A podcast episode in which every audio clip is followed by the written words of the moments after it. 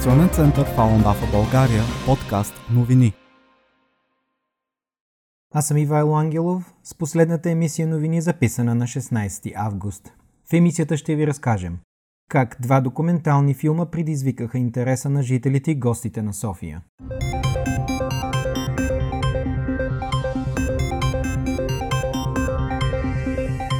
Носители на редица международни награди, документалните филми Свободен Китай, Смелостта да повярваш и Отвъд страха бяха прожектирани в Борисовата градина в София на 13 и 20 юли.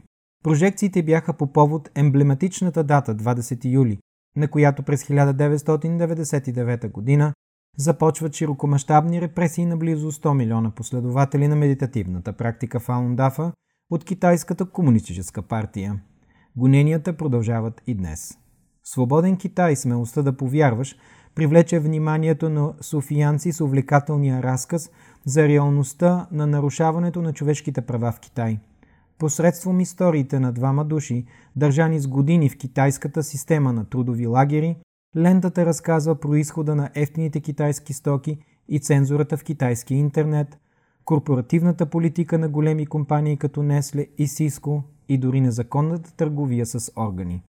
Главните герои във филма Дженифър Дзенг, майка и баща, член на Комунистическата партия и доктор Чарлз Ли, американски бизнесмен от китайски происход, са арестувани и измъчвани заради вярата си в принципите на духовната практика Фаундафа – истинност, доброта и търпение.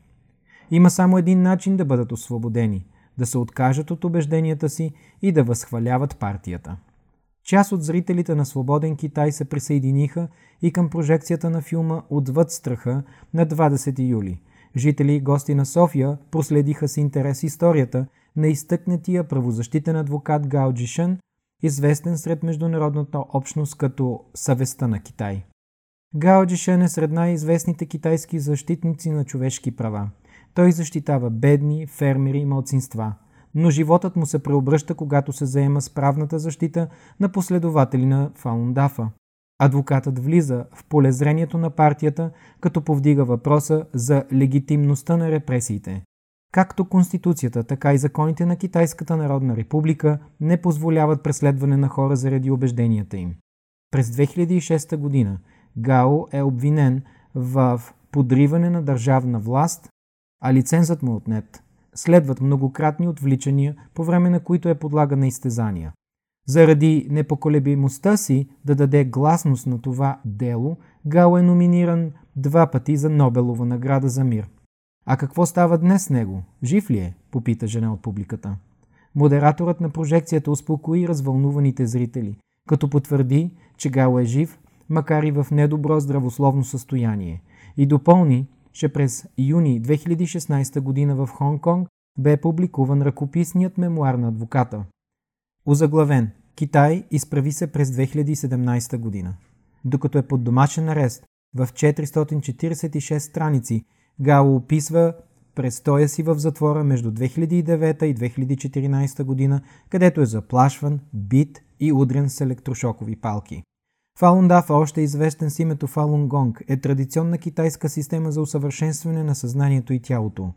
Включва философия от Буда и Дао школите и пет медитативни упражнения, които организаторите на събитието демонстрираха на желаящите преди и след прожекциите. Бързото разпространение на практиката в Китай през 90-те години на миналия век е възприето като заплаха за властта на Комунистическата партия, поради което на 20 юли 1999 година Тогавашният партиен и държавен лидер Дзян Замин нарежда започване на национална кампания на репресии срещу последователи и симпатизанти на Фаундафа.